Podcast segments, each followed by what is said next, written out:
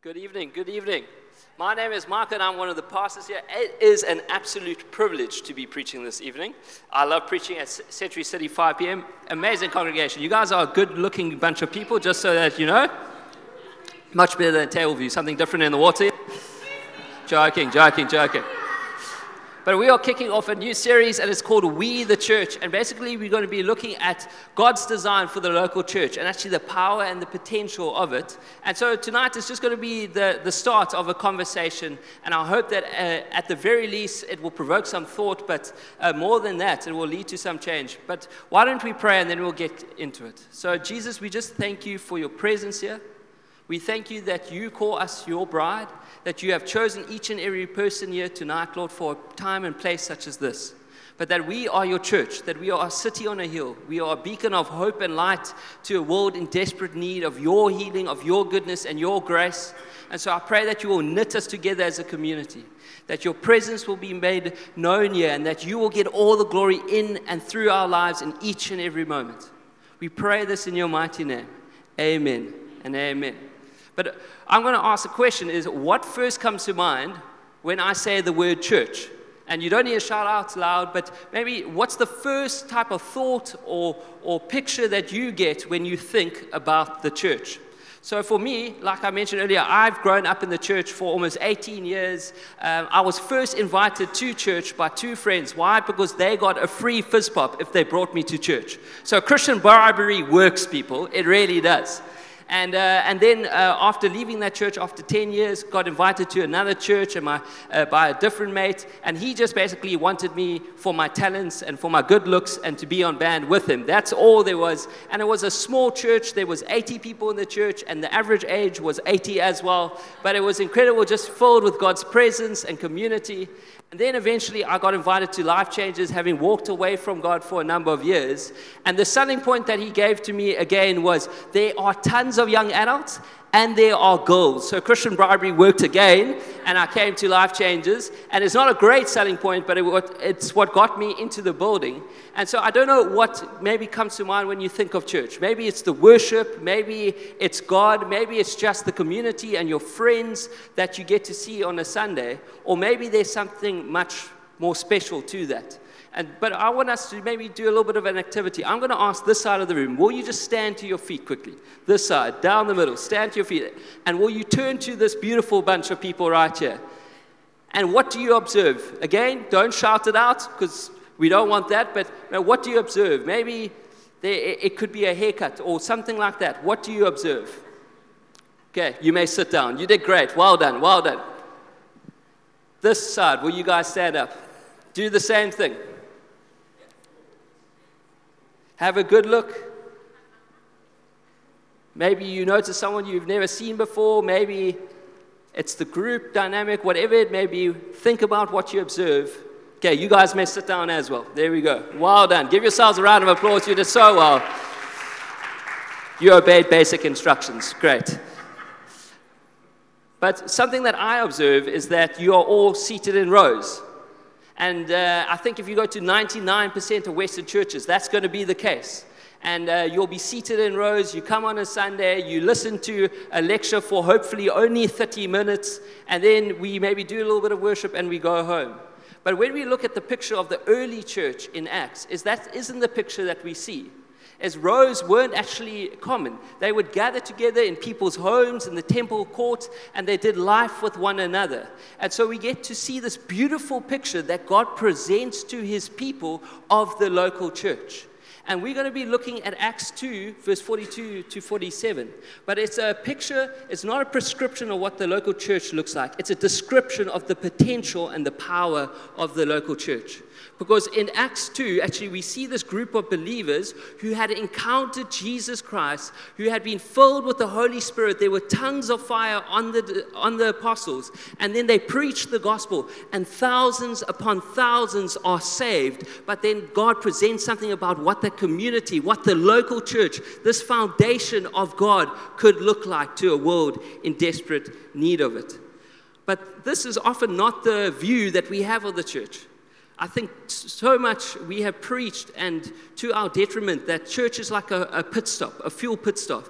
That you come here on a Sunday and you just get a little bit of fuel so that you can go out into the week and maybe top you up so that you can feel like you can get to the next Sunday, and then you come again and you just get a little bit more. I think that's a poor picture of the local church because that presents that we just come to receive something and it depends on a person in the front and a person's gift rather than the community and fellowship which God designs. And so I want to present a different picture of the local church tonight. But uh, uh, an amazing theologian, Mark Sayers, says this much of the Western church is operating on the kinetic forward motion of previous moves of God, lounging on a platform built by the service and ministry of past and passing generations. However, the fuel tank is approaching empty. Previous generations worshiping and praising God and praying together are not going to sustain us, church as God is wanting to get into our lives and He is wanting to show us a greater picture of what the local church can be. Not just for ourselves, not that just we can receive something on a Sunday, but so that we can go out and we can show a world in desperate need of it the surpassing worth of Jesus Christ in our lives. And that begins with the local church. And so I'm going to ask you will you turn to your Bibles in Acts 2, verse 42? If you don't have a Bible, don't stress, it will be up on the screen behind me.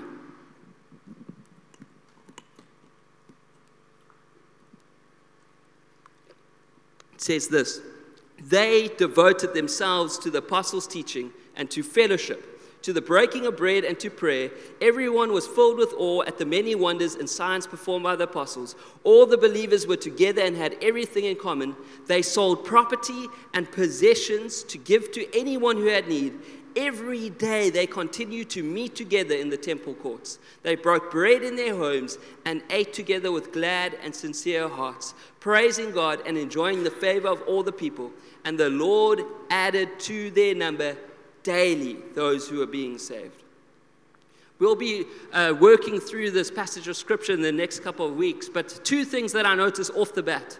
Firstly, they met together in the temple courts. And that's basically like a Sunday. We come together and we hear the preaching of the word and we worship together and we praise God's name. And then He makes us a people unto Himself. But it doesn't just stay there. So they met together in the temple courts and then they broke bread together in people's homes. And they did life with one another and they prayed for one another and they supported one another and they sold all their possessions to, possessions to give to someone in need.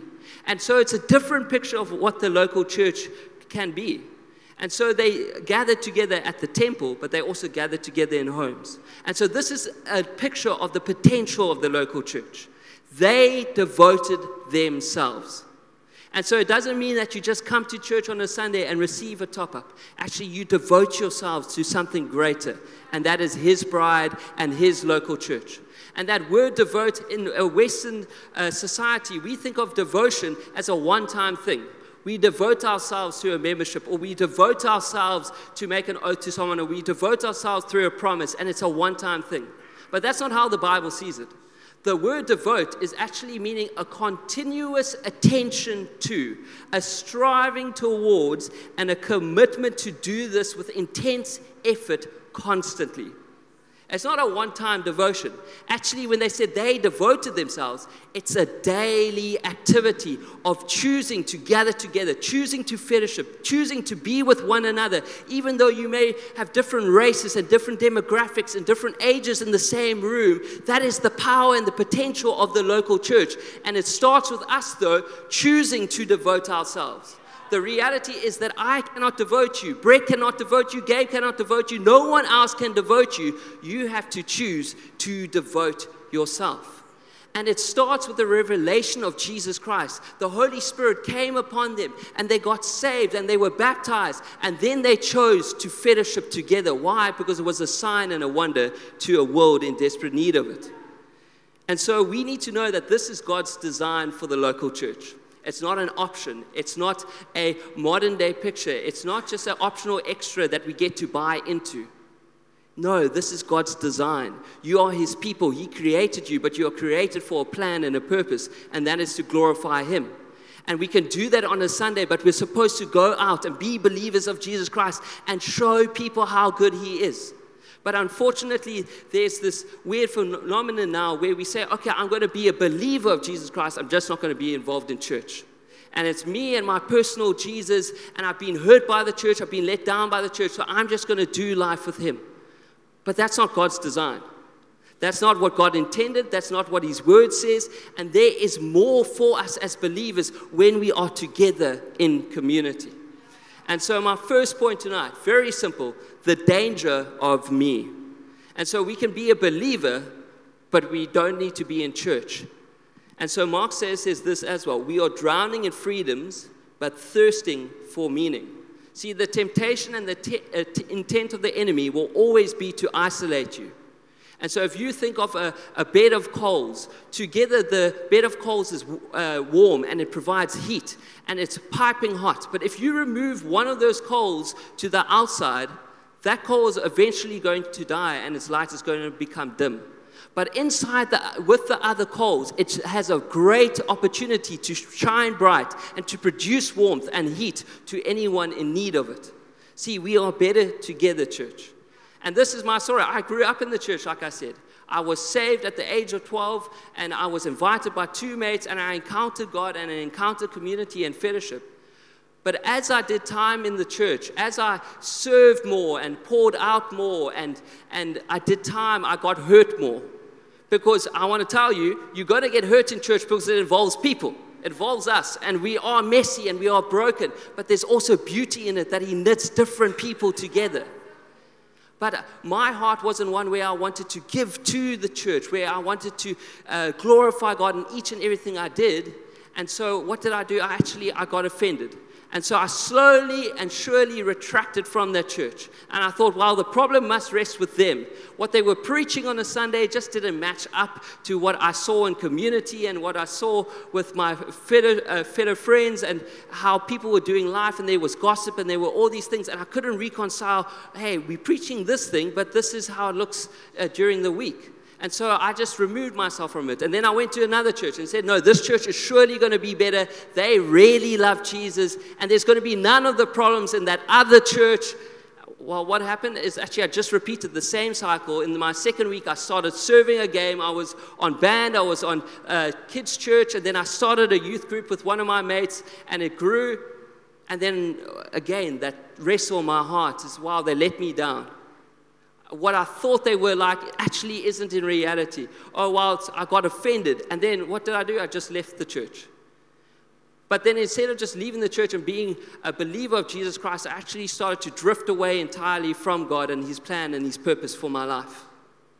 Because I promise you, if you are cold by yourself outside of the bed and the warmth and the heat of the other coals, you will go to death and destruction and will become dim.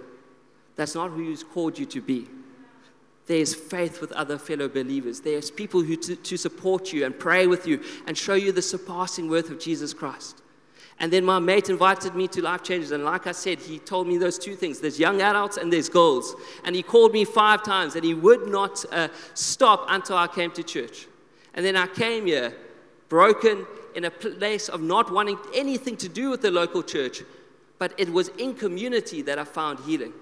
And I'll never forget that in my first month, I was offended already. Is that I, I told someone that I suffered from depression, and they said, No, you're not depressed. That's an excuse. And they just walked off. I'm like, Oh, that's a great welcome. But that same person who said that to me invited me into their home, and they sat with me, and her and her husband loved me and they supported me and they got me involved in their kids' lives and in just doing life together. And I experienced healing in that area with that same person who offended me, with that same person who I thought actually wasn't for me. It was the local church that actually brought healing and restoration, and the same is on offer for each and every one of us. Why do we believe in life groups? Why do we believe in serving? Why? Because actually there's healing and there's growth in those areas.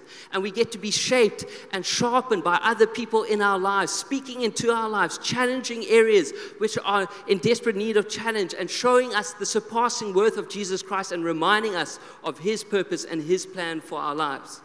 And there's this amazing pastor called Steve DeNeff And it says that, he says this people leave the church fall into two different categories.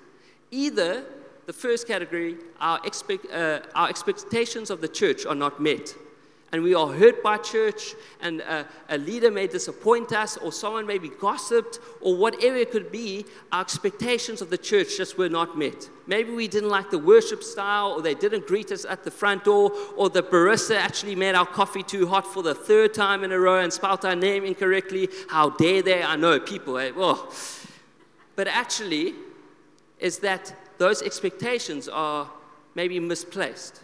But the second group of people that he says that leave the church are these is that they, our expectations do not meet the purpose of the church.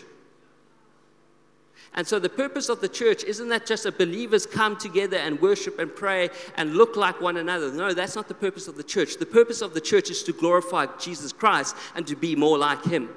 And so when we got the purpose right, when we actually have Jesus at the center, all the other things will come. There will be healing, there will be restoration, there will be honesty and vulnerability and all those good things, but it starts with Jesus at the center. See, the local church in Acts was birthed out of a revelation and encountering of Jesus Christ and his power and his spirit. And he is wanting to pour out his power and his spirit here tonight as well, but it has to start with Jesus at the center. And so there's these two different pictures of community, and I'm going to ask you to put that slide up on the screen. While the first is bound community, and you're going to see a circle. And so it's a group of believers who come into the church and who have things in common with one another. Maybe we believe uh, that the word needs to be preached on a Sunday and that it needs to be based on the Bible. Maybe we believe that we need to worship our God and that we are Holy Spirit led. Maybe we believe that we need to gather together and pray together. And we start gathering together in community over a shared belief of what the local church should be. But I think that's actually also a little bit of a flawed picture of what the local church should be. Because if we're not careful and we just gather together after what needs are met in other people and how we identify with others, very quickly smaller circles are going to start forming in that large circle. Because we're gathering together over a few things rather than Jesus Christ at the center. And so if we go to the next slide, this is what I want to call a centered community. It is relationship with the center. And if we all in relationship with the center, we are going to get closer together. And there will be diversity in our midst. Why? There will be black people and Asian people and Indian people and old people and young people and people from different demographics and backgrounds, those who went to public school and private school, those who come from different nations. There will be a whole bunch of different people. Why? Because we're all involved in the center, which is Jesus Christ. And so he is wanting to make us a people for himself and form us and shape us and pour out his glory and presence in our midst. But it starts with him. And so, church, will we be a, a people who are a centered community, not just a bound community? Will we gather together and edify one another and be involved in each other's lives? Why? Because it glorifies Jesus Christ. To pray for one another one another, to show one another love and grace and truth. Why? Because it glorifies Jesus Christ. And so that He wants to get all the glory in our lives because it is all about Him. And I'm not trying to minimize church hurt. And I know leaders have failed. And I myself have failed time and time and time again. But when we allow that to pull us away from His design and His purpose, I promise you it won't lead to life and freedom. That is not the purpose of the local church. See, yes, there will be church hurt, but there will also be healing in the church. And the same people who invited me into their home are some of the same people who have offended me and hurt me more than anything. I've done 18 years of the church and I've seen the good and the bad. I've seen people in valleys and I've seen people in mountaintops, but I know that God has been faithful through it all and that He uses the local church to actually heal and bring restoration and bring freedom and joy. I don't know about you, but I need freedom and joy. I need other believers in the room that when I am feeling low in faith and when I am feeling like I cannot worship, I need someone to sing like Desi behind me with a voice so loud that it reminds me of the surpassing worth of Jesus Christ. I need different groups of believers and people from different backgrounds and demographics speaking into my life. Why? Because it shows the surpassing worth of Jesus Christ. And so there's a danger of me centered Christianity that actually we just trust for ourselves that is me and my personal Jesus. And that's never the design of the gospel. There's something greater for each and every one of us. And so there's the danger of me, but there is the power of we. See, God created us to be in relationship with Himself and with others. With Himself and with others. It says this in Hebrews 10, verse 23 to 25. Let us hold unswervingly to the hope we profess, for He who promised is faithful. And let us consider how we may spur one another on toward love and good deeds, not giving up meeting together as some are in the habit of doing, but encouraging one another, and all the more as you see the day approaching. See, the overarching truth and the reason he gives us this command is uh, that the gospel is not about our comfort, it is about his glory. It's not about us just receiving something on a Sunday and getting to the next Sunday and just trying to make it and living between these two Sundays. No, that's not what the local church is supposed to be like. It's supposed to show His glory. And so our motivation for fellowship is to obey God and to give to others. To obey God and to give to others. To come and to receive of His word and receive of His goodness and re- praise Him in worship and then to give to others that people who are in desperate need in hospitals and our schools and our homes and wherever it may be, that actually we are supposed to show the surpassing worth of Jesus Christ wherever we're at. Why? Because we are the church.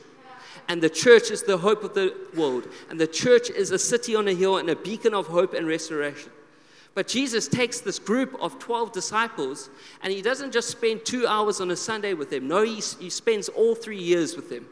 And they walk with Jesus and they become more like Jesus. And if we just had to take uh, the fact that Jesus maybe spent 12 hours a day with the disciples, over those three years, it would be 13 hours that they spent with Jesus. Two hours on a Sunday just doesn't cut it. Now imagine trying to learn and be like Jesus just with two hours in a week. No, 13 hours of walking with Him, walking with their fellow disciples, fighting with one another, challenging one another, not getting on all the time. Why? Because God takes a group of 12 disciples who come from different backgrounds. There's a tax collector, and there's a fisherman, and there's a zealot who just wants to chop people's ears off, and he puts all of them together. Why? For the glory of God and for the gospel to be spread. That is what he is doing tonight. And so there is power with one another. And that phrase, one another, occurs a hundred times in the Bible. A hundred times the phrase one another occurs in the Bible. You can't be one another by yourself. It just doesn't work. One another occurs a hundred times in the Bible, and 59 times there's instructions to believers like us about how to live with one another. And it's written by Jesus, spoken by Jesus, and it's also written by Paul. But one third of uh, the one another instructions are to love one another. It says this Be at peace with one another. Don't grumble among one another. Be the same mind with one another. Accept one another. Wait for one another. Don't bite. Don't devour. Don't consume one another. Don't boastfully challenge one another. Gently, patiently tolerate one another. Be kind, tender hearted, and forgiving one another.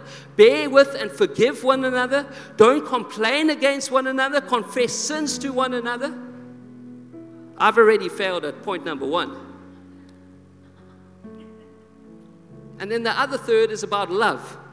Love one another. Through love, serve one another. Why do we serve on a Sunday? Why? Because we are a hope and a beacon to a world in desperate need of His goodness and His grace. And when believers come together, and maybe we're in our own brokenness, and maybe we just needing someone to come alongside of us, but we choose to serve others just as Christ chose to serve the church and lay down his life for us, and we get to lay down our lives for others. Why? Because I promise you, it shows the world something different. That the church is different to the world. The church is the hope of the world. The church is a beacon of restoration, and it starts with us believers. Starts with you, Life Changes Century City, 5 p.m. Are you serving? Are you in a life group? Are you willing to pour out for one another? Are you willing to serve the body of Jesus Christ? Not for your own sake or what you can give, get from it, but what you can give because Jesus has given everything to you already. And so that's why we say get in a serving team and get in a life group. It's not just because of numbers. No, why? Because there is growth and healing and maturity in those things. That we are becoming more like Jesus. Why? Because it's His design for the church. And so it goes on love one another, tolerate one another in love, greet one another, Be devoted to one another in love. That word devoted again doesn't mean a once off thing. It's a present continuous tense, an action that you choose day in and day out to devote yourself to one another. We can't be devoted to one another by ourselves with a laptop just in our room, not wanting to get stuck into people's lives, not wanting to get into the messy and the broken bits because we will get hurt. That's never the design for the local church. They devoted themselves, and there's power and there's healing, and there were signs and wonders, and people were being saved daily. I don't know if they would have been saved daily if those people didn't devote themselves. Each and every day they were being saved, not just on a Sunday, not just when they gathered together in the temple courts. I believe it was when they did life with one another, when they supported and when they actually sold their possessions in, for people in need, because that shows the surpassing worth of Jesus Christ. That shows the power and the potential of the local church. 15% speaks about humility. Give preference to one another in honor. Do not judge one another. Greet one another. Husbands and wives, don't deprive one another of physical intimacy. Amen. Bear one another's burdens. Speak truth to one another. Don't lie to one another. Comfort one another. Encourage and build up one another. Stimulate one another to love and good deeds. Pray for one another. Be hospitable to one another. Serve one another. Wash one another's feet. Don't be haughty, be of the same mind of one another. Be subject to one another. Clothe yourselves in humility toward one another. I don't know about you, but I could never do all those one another's in one hour on a Sunday. That's not the design, church. It requires us to do life with one another. It requires us to be involved in each other's lives. It requires us to get out of our comfort zones, to put away the hurt, to put away the offense and the bitterness, and to be actively involved in one another's lives, not just for ourselves, so that others can be blessed and find Jesus Christ. It's not just about a Sunday church. We are called to love one another. We are called to love one another. 13 times that instruction is uttered in the Bible love one another as you love yourselves. We cannot love one another at a distance. We can't love one another with uh, prejudice and bitterness in our hearts. We can't love one another when coming into a building and not forgiving them because they didn't pitch up for serving or because they got our coffee order wrong.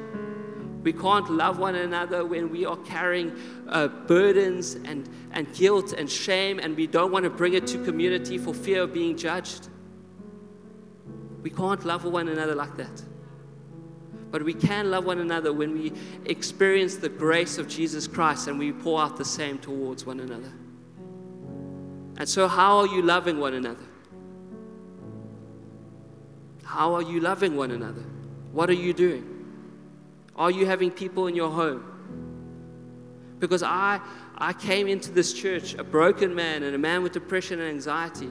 And we, it was because of a few people who invited me to their household that I experienced fellowship, that I experienced community, that I experienced love and favor like I had never before. And they just took time to listen to me.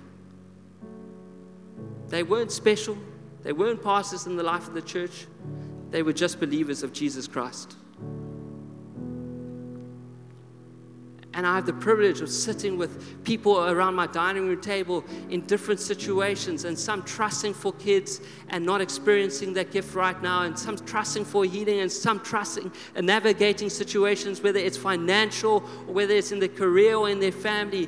But we do life around the dining room table, and we know about each other's lives, and we speak into one another's lives, and God gets all the glory.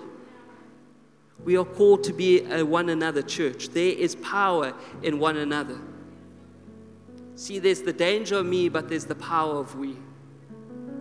We are called to be a church of one another.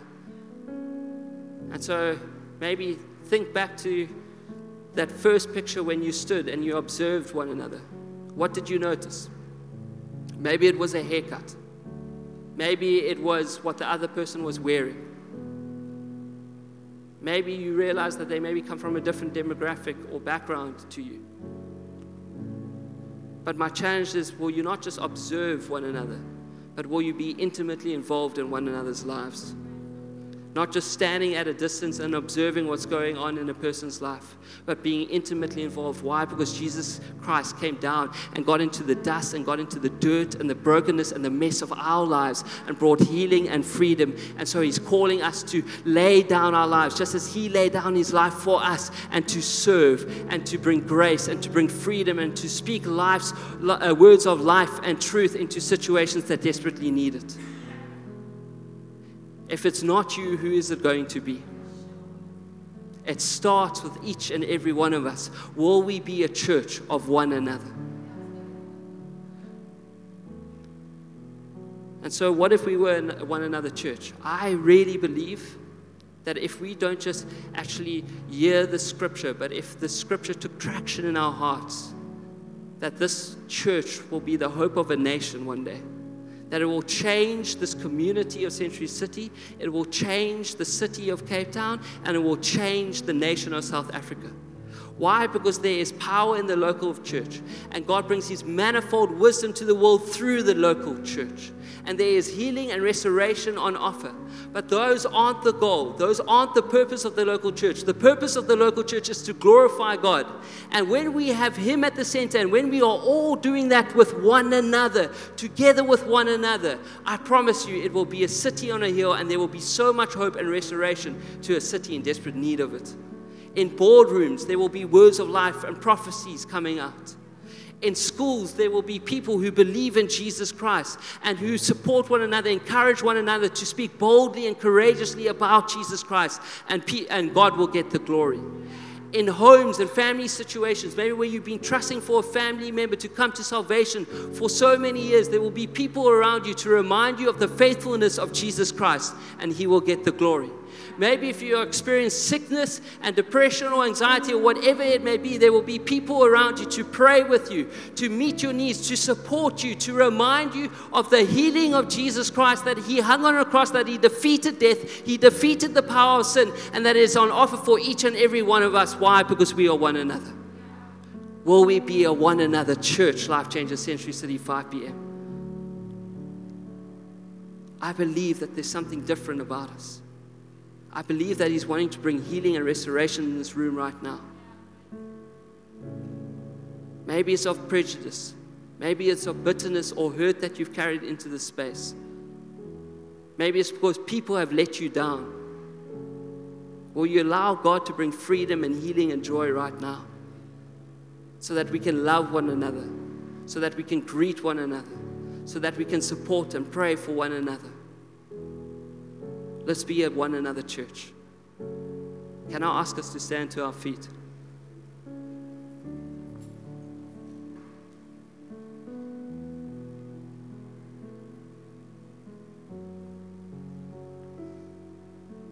I think too much of my Christian life, I've settled for something so much smaller than God's design and God's purpose for my life. That I was just content with coming on a Sunday and maybe ticking the boxes of Christianity reading my Bible a few times, having coffee, shooting the breeze with people, but never experiencing the power of Jesus Christ in and through my life because of people. And I had to come to a place where actually I realized that it wasn't about me, it wasn't about my own journey, it's all about Him. And through that, I experienced healing and wholeness. And so, with every eye closed here tonight, Won't you raise your hands to Him? As a posture of surrender, as a posture of trusting in Him and Him alone, that we are the local church. That there will be times where we mourn together because there's a loss, and there will be times where we rejoice together because there's freedom and healing and provision that He's calling us to look different to a world. He isn't calling us to settle for isolation. He isn't calling us to settle for smallness. He isn't calling us to settle for anything else but His design and His purpose and His power of the Holy Spirit living inside of us and Him going before us and us standing in boldness and in truth for the gospel of Jesus Christ and experiencing healing and freedom and joy. But it all comes from Jesus Christ and it's all unto Jesus Christ and it's all for His name and for His glory.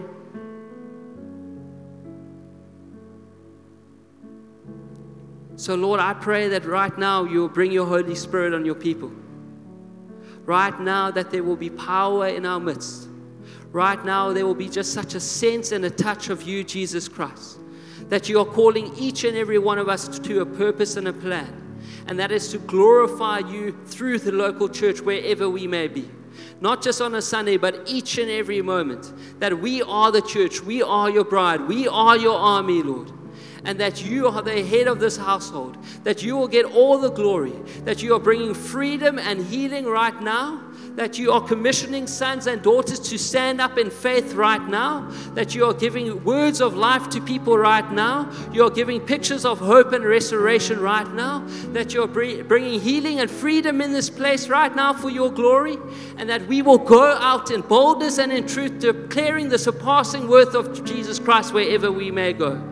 And so, Jesus, with outstretched arms, we just say, Have your way in our lives that we don't just want to be Sunday Christians, just getting a topper, but we want to be everyday Christians, trusting and resting in who you are. And that a people like this, a people of one another, will go into a world and will be the hope and the restoration of South Africa. Why? Because they see the surpassing worth of Jesus Christ. And so, God, will you pour out your spirit in this place? Will sons and daughters begin to rise up in faith? Will they choose to take hold of your gospel and choose to take hold of this word? And may they not just be encountered by this word, but they may, may they be transformed by this word. And so, Jesus, have your way. Get all the honor, get all the glory, get all the praise. We thank you, Jesus. We thank you that you are here in our midst. We thank you that we are your people. That it's not a random act that we are here tonight it's not by happenstance, but you have a plan and a purpose for our lives. We are your church. We are your church. Lord, may we never settle for anything less. May we never settle for safe, sanitized Christianity ever again. May we embrace the mess and the brokenness and the hurt because we embrace the healing and the freedom and the joy you offer. Lord, we thank you that you are here tonight. We thank you that you're good. We thank you that you have a plan and a purpose for our lives, Lord. And we thank you that you get all the glory. We pray this in your mighty name. Amen and amen.